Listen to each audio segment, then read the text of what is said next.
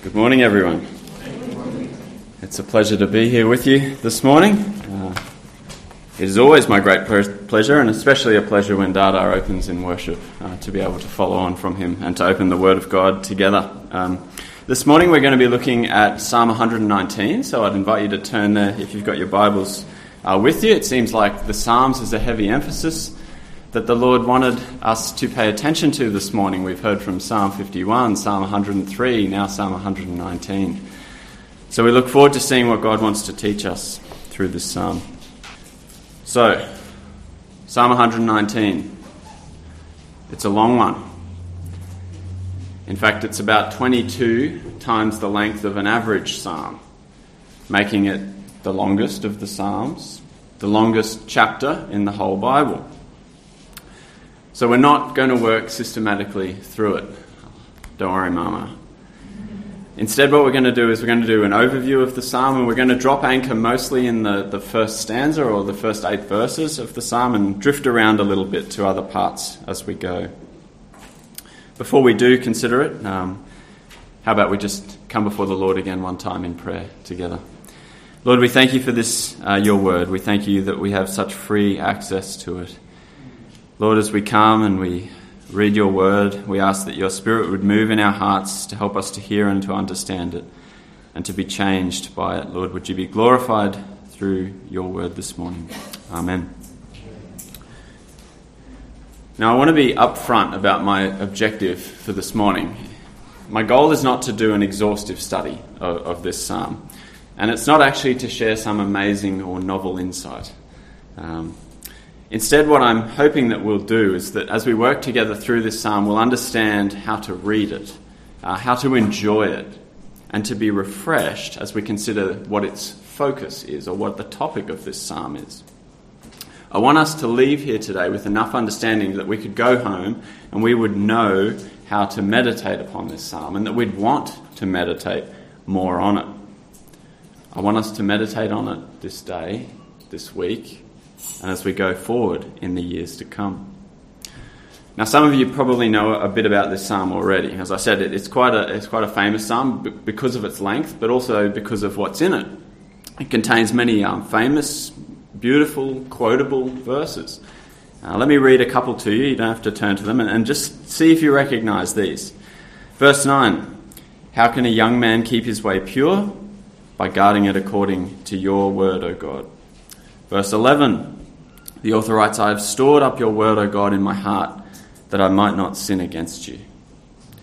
Later on in verse 67, he writes, Before I was afflicted, I went astray, but now I keep your word. And then back in the beginning, in verse 18, he asks, Open my eyes, God, that I may behold wondrous things out of your law. And then perhaps the most famous verse in the psalm, in, in verse 105, the author writes, your word, O Lord, is a lamp to my feet and a light to my path. Hopefully, you've recognized some of those verses as we've read. They're, they're sort of smattered across the 176 verses of this long psalm. But the psalm is interesting for more than just what's in it. It's actually quite uh, interesting because of the way that it's been organized. It's been organized or constructed in a very specific way, and perhaps you can see that as you look through over the, the psalm as a whole. Maybe as you scan across the psalm, you'll, you'll see that it's kind of organized into these chunks or stanzas. And perhaps in your Bible, at the heading of each chunk or stanza, there's a Hebrew word, a, Hebrew title. You might see them there Aleph, Beth, Gimel, and so on. Every eight verses in this, in this psalm, there is a new stanza, and each stanza is accompanied with its own Hebrew title. Now, those titles are not Hebrew names or, or Hebrew places or things like that. They're actually just the letters of the Hebrew alphabet.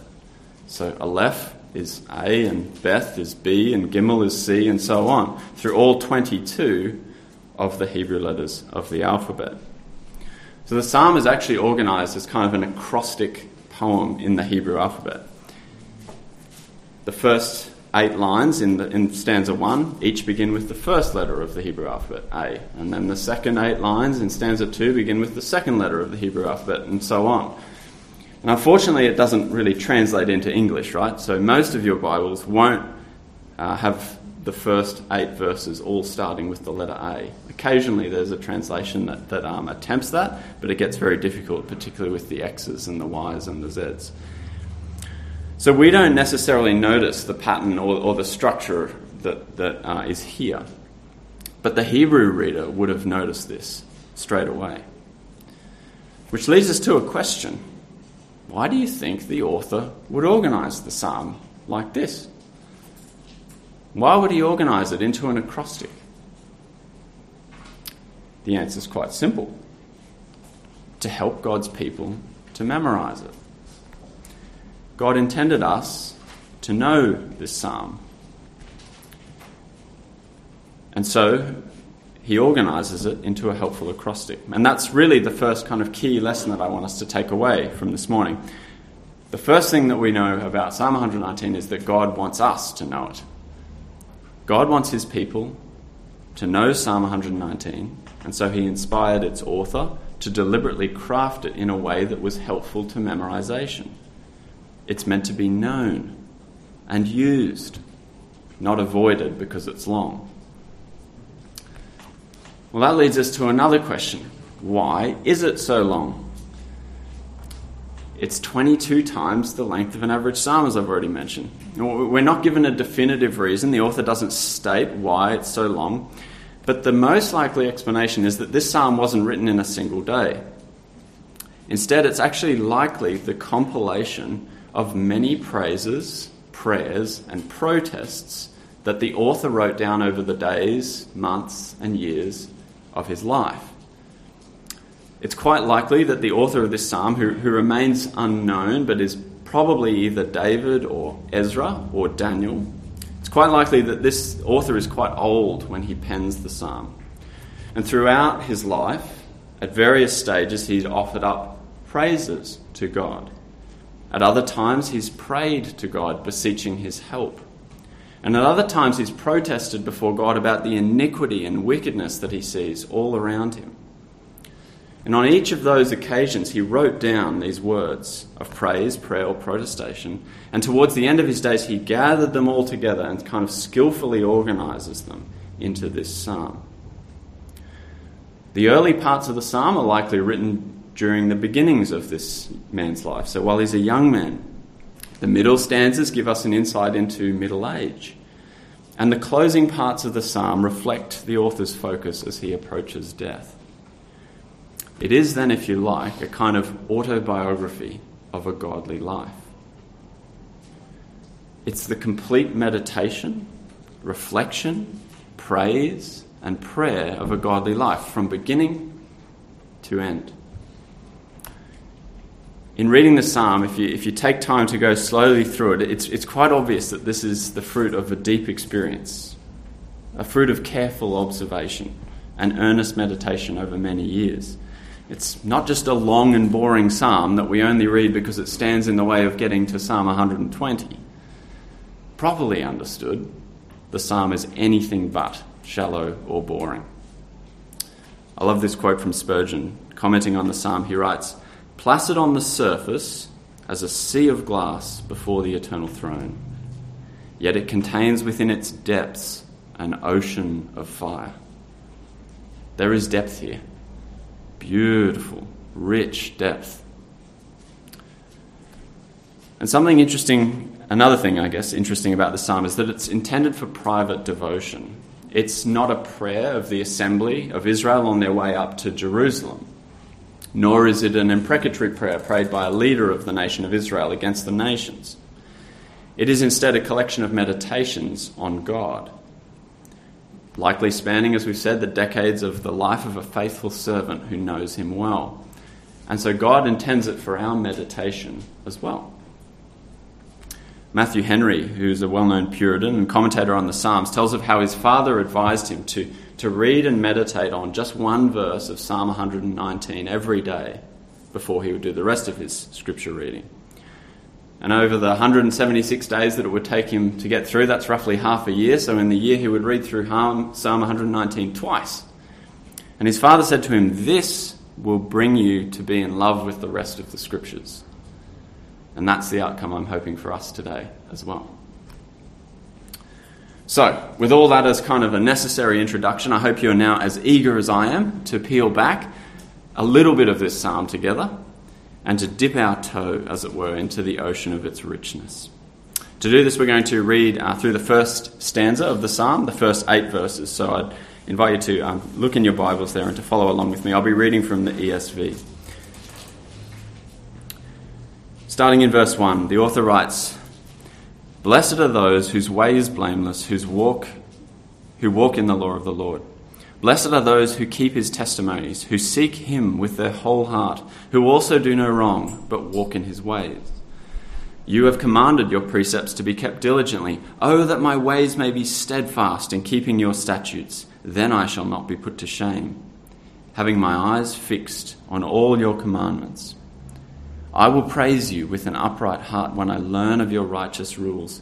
I will keep your statutes. Do not utterly forsake me. What's the subject of the psalm?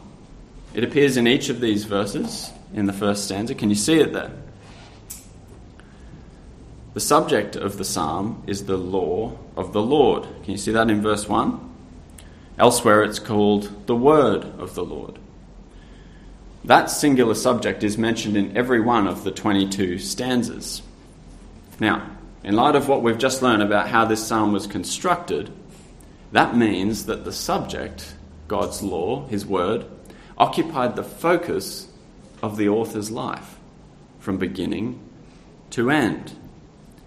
The consistent theme of his meditation, praise, prayer, and thought was the law of God.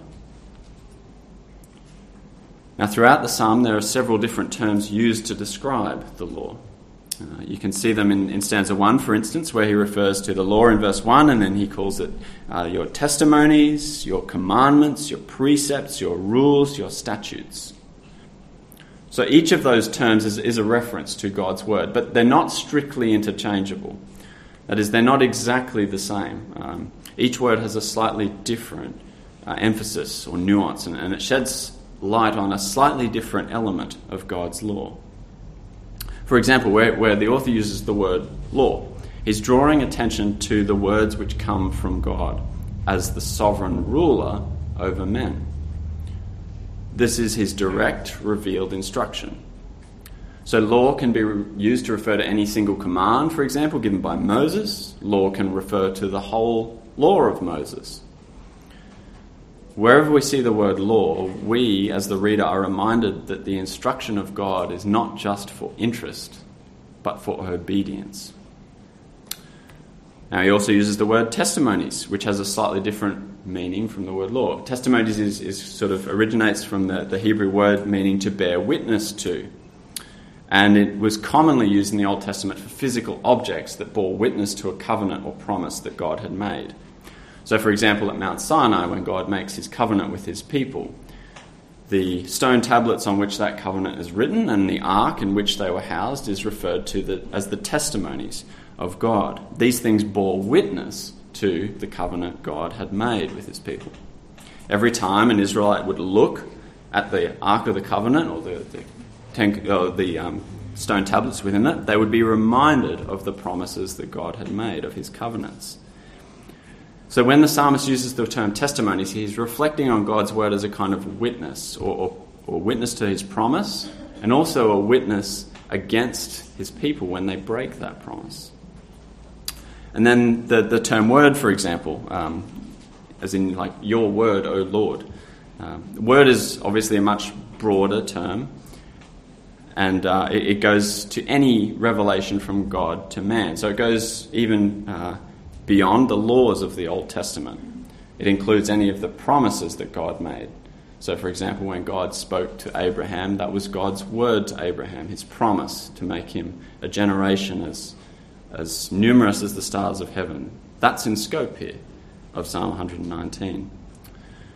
So, all of God's revelation in the Old Testament included in this word, word. So, the subject of the psalm is the law of God, the Word of God. But that doesn't just mean the commandments written on the stone tablets at Sinai. No, the, the author is captivated by every word that comes from the mouth of God, every command, every decree, every testimony, every promise, every judgment, every insight given by the Holy Spirit, every conviction of God upon the conscience, and every true prophecy. All of this is in view, which means that it's the scripture as a whole that's the focus of Psalm 119. Now, based on that, we can make a second key point. Remember, our first key point was that God wants us to know this psalm. And now we understand that it reflected the lifelong focus of a godly man, and that the focus is the Word of God. So, our second key point for this morning is this God's Word is at the centre of a godly life. Point one God wants us to know this psalm. Point two, the psalm shows us that the Word of God is at the centre of a godly life. God wants us to know this psalm so that we can learn how to live a godly life by imitating its author and centering ourselves on the Word of God. But why? Why should God's Word, His law, be central to the Christian life? Why does He want us to know it? Well, part of the reason is revealed in verse 4 of your psalm. Have a look there with me. The author writes, You, God, have commanded your precepts to be kept diligently. One of the reasons God wants us to know His law is because He expects us to obey it. God hasn't merely given us His word for interest's sake. And our goal when we open our Bibles is not simply to accumulate more knowledge about what's in this book. God expects us to read and to understand what He has said about Himself and about how we are to respond to Him. And He expects us to obey His commandments. As the sovereign God and King, He makes commands and He expects us to diligently obey them. Now, let me be crystal clear, and I know I don't have to be necessarily for this audience, but I want to. Obedience does not save us from our sin. The scripture is inescapably clear that the only way to be saved from our sin is to turn to God in repentance and to trust that Christ paid the penalty on Calvary's cross. We know that no amount of carefully following God's law can save us. Obedience doesn't lead to salvation, it flows from it. We're supposed to read God's law and be convicted by it when we realize that we can't obey it perfectly. We're supposed to read it and realize we've broken it so many times. We're supposed to read it and see that the wages of our sin is eternal death and separation from God. And that the only way to be forgiven from sin, the only way to be saved, is for a perfect substitute to come and die in our place. As Christians, we understand that perfect substitute was Jesus. We understand that in Jesus, God Himself came and bore the penalty for our sin on Calvary's cross and rose again to show that the eternal death we deserved to die had been done away with. The Apostle Peter summarizes it so simply when he says, He Himself, that is Christ, bore our sins in His body on the tree. That astonishing message of the gospel leads us to confess our sin and to place our trust in Jesus, believing that he took our place on Calvary's cross as our substitute. He bore the penalty that we deserve for our sin, and we say, I believe that. I believe he died for me. And then we ask God to turn our hearts away from the evil things that we once desired because we know he hates those things. And that's the last thing that we want to keep on doing. It's at this point that we look on the law as a blessed thing. It's a good thing because it shows us how to walk in obedience. We don't want to walk in the corruption and sin of our old way of life. We want to live in the way that He commands. We don't want to do more of the sin that made it necessary for Christ to die. We want to be rid of that way, and God's Word shows us the way to live as God wants. Which is why the full quotation from the Apostle Peter is not just He himself bore our sins in His body on the tree, but He himself bore our sins in His body on the tree that we might die to sin and live to righteousness. We die to sin, and with God's word as our guide, we live to righteousness. We make it our ambition to know what His Word says and to be obedient to it out of gratitude, to obey it diligently because it's pleasing to God. So I asked earlier, why, why should God's Word, His law, be central to the Christian life? Why, why does God want us to know it? And we've seen from verse 4 of our psalm that one of the reasons God wants us to know it is because it's showing us the way in which we are to live, and He expects us diligently to follow in this way. And we do this because we're grateful to our Saviour. We, we obey Him because we love Him.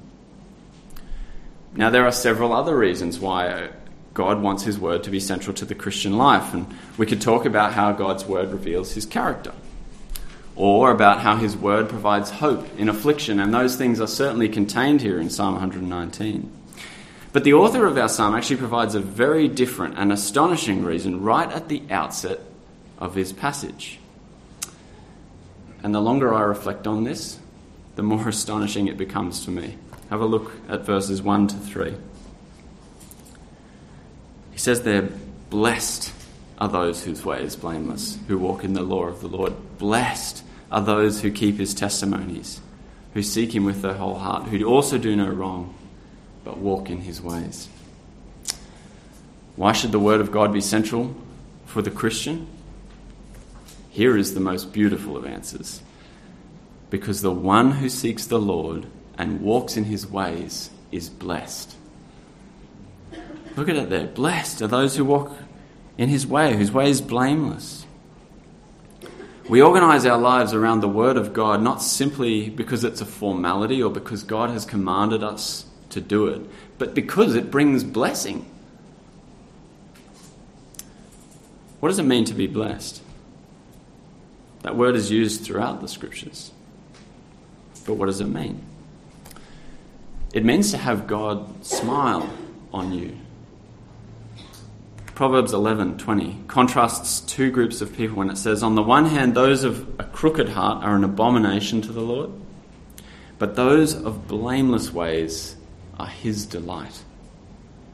To be blessed is to be the focus of the Lord's delight.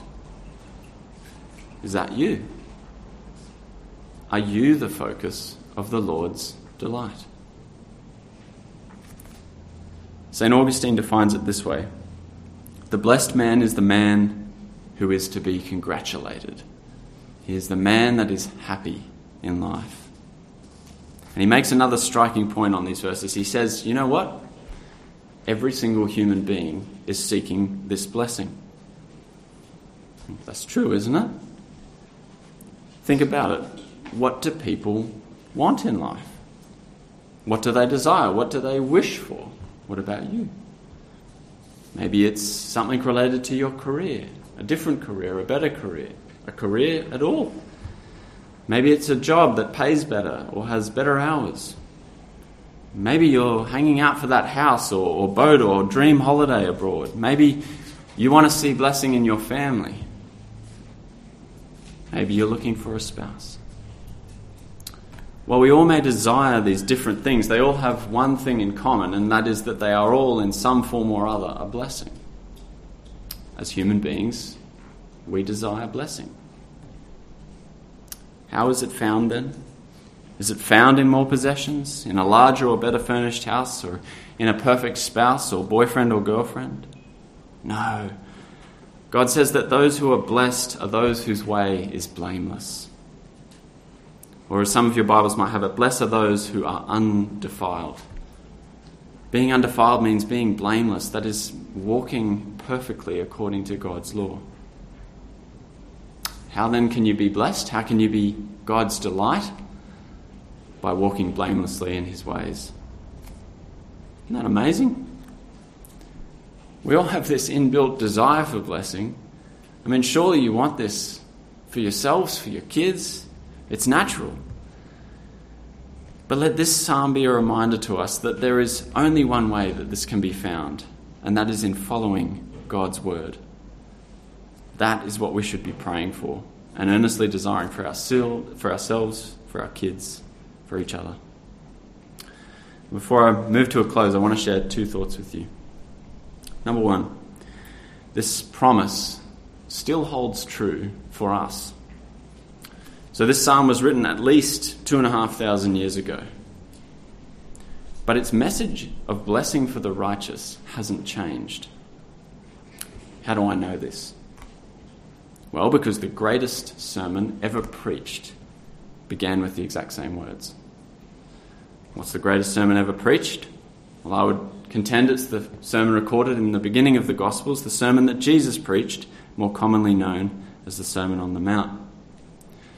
When God came and dwelt among men, do you know how he began his most famous sermon? Blessed are the poor in spirit, for theirs is the kingdom of God.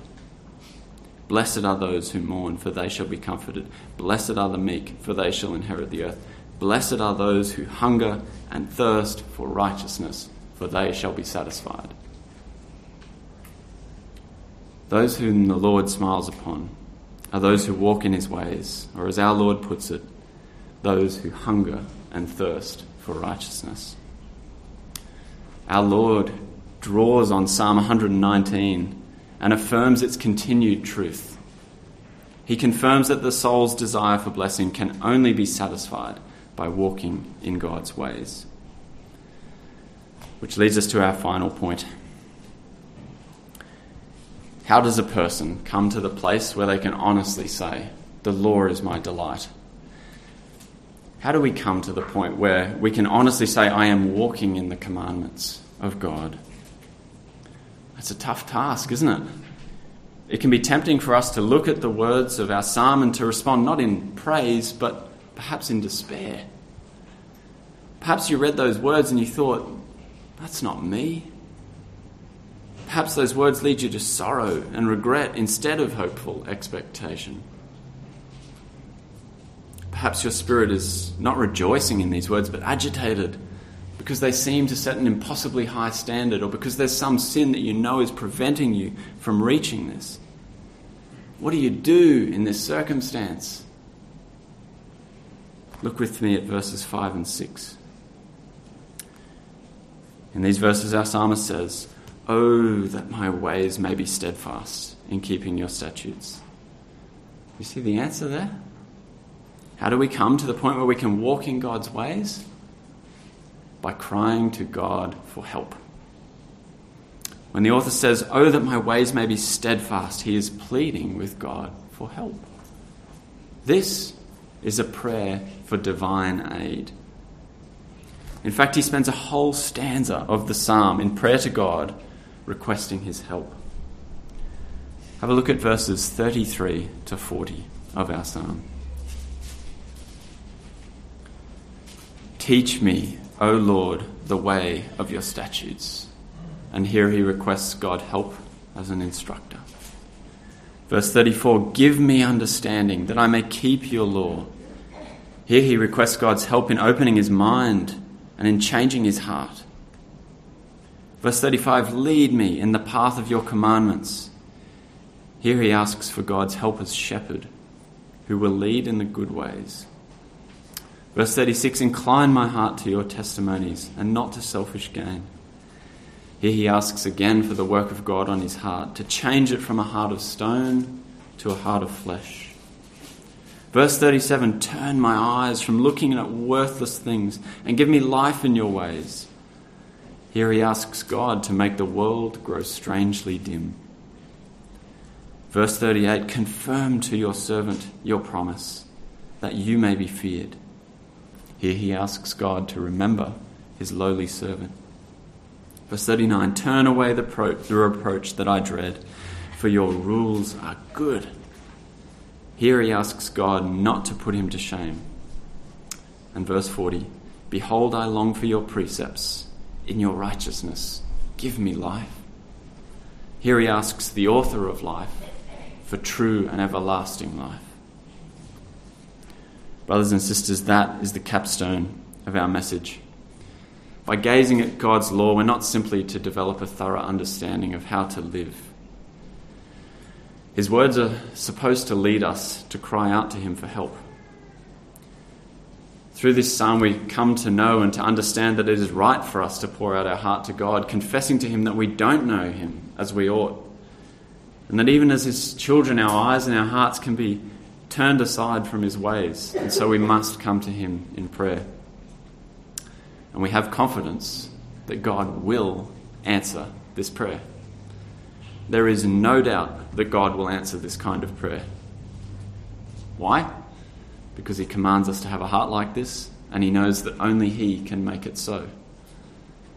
When His children bow before Him in prayer and they humbly ask Him for help, they can be sure that their Father in heaven will answer. How do you respond to something like that? How do you respond to the sure and certain knowledge that God hears and answers this prayer? Look at verse 7. I will praise you with an upright heart when I learn of your righteous rules. Simply put, when God does answer your prayer, praise Him. I want to borrow again from Augustine. He says here that indeed, when my ways are made straight, I will confess unto you, since you have done it, and this is your praise and not mine. When you ask God to change you, and when He answers in such a way that you see your life become conformed and obedient to His word, praise Him. Praise Him. At the outset of our time together, I told you my goal today was to provide us with the tools we need to understand how to read this psalm, how to enjoy it, and to be refreshed as we considered its focus. Together, we've seen that God wants us to know this psalm. And so he inspired its author to construct it in a way that's helpful for our memorization and meditation. We've also come to understand that this psalm is the testimony of a godly life from beginning to end and as we've explored the psalm together, we've seen that the singular focus of a godly life is the Word of God. And finally, we've seen that great blessing flows from joyful obedience to God's Word, from blamelessly walking in His ways. I hope that God's Spirit has moved in your heart to encourage you to read the rest of this psalm this week and that you'll take time to meditate upon it. I trust that in doing so, God might be glorified and that we might be benefited. I want to end with a quote from Spurgeon. While this doesn't capture the message of the psalm as well as the psalm itself, I think it's still fitting and useful to us. Spurgeon writes The holy life is a walk, a steady progress, a quiet advance, a lasting continuance. Enoch walked with God. Good men and women always long to be better, and hence they go forward Good men and women are never idle, and hence they do not lie down or loiter, but they are still walking onward toward their desired end. They are not hurried and worried and flurried, and so they keep the even tenor of their way, walking steadily towards heaven. And they are not in perplexity as to how to conduct themselves, for they have a perfect rule which they are happy to walk by. The law of the Lord is not irksome to them its commandments are not grievous, and its restrictions are not slavish in their self esteem. It does not appear to them to be an impossible law, theoretically admirable but practically absurd, but they walk by it and in it. They do not consult it now and then as a sort of rectifier of their wanderings, but they use it as a chart for their daily sailing, a map for the road of their life journey. Their continued walk in the law of the Lord is their best testimony to the blessedness of such a condition of life. Yes, they are blessed, even now. The psalmist himself bore witness to the fact. He had tried and proved it and wrote it down as a fact which defied all denial. Here it stands in the topmost line of the greatest psalm Blessed are they who walk in the law of the Lord.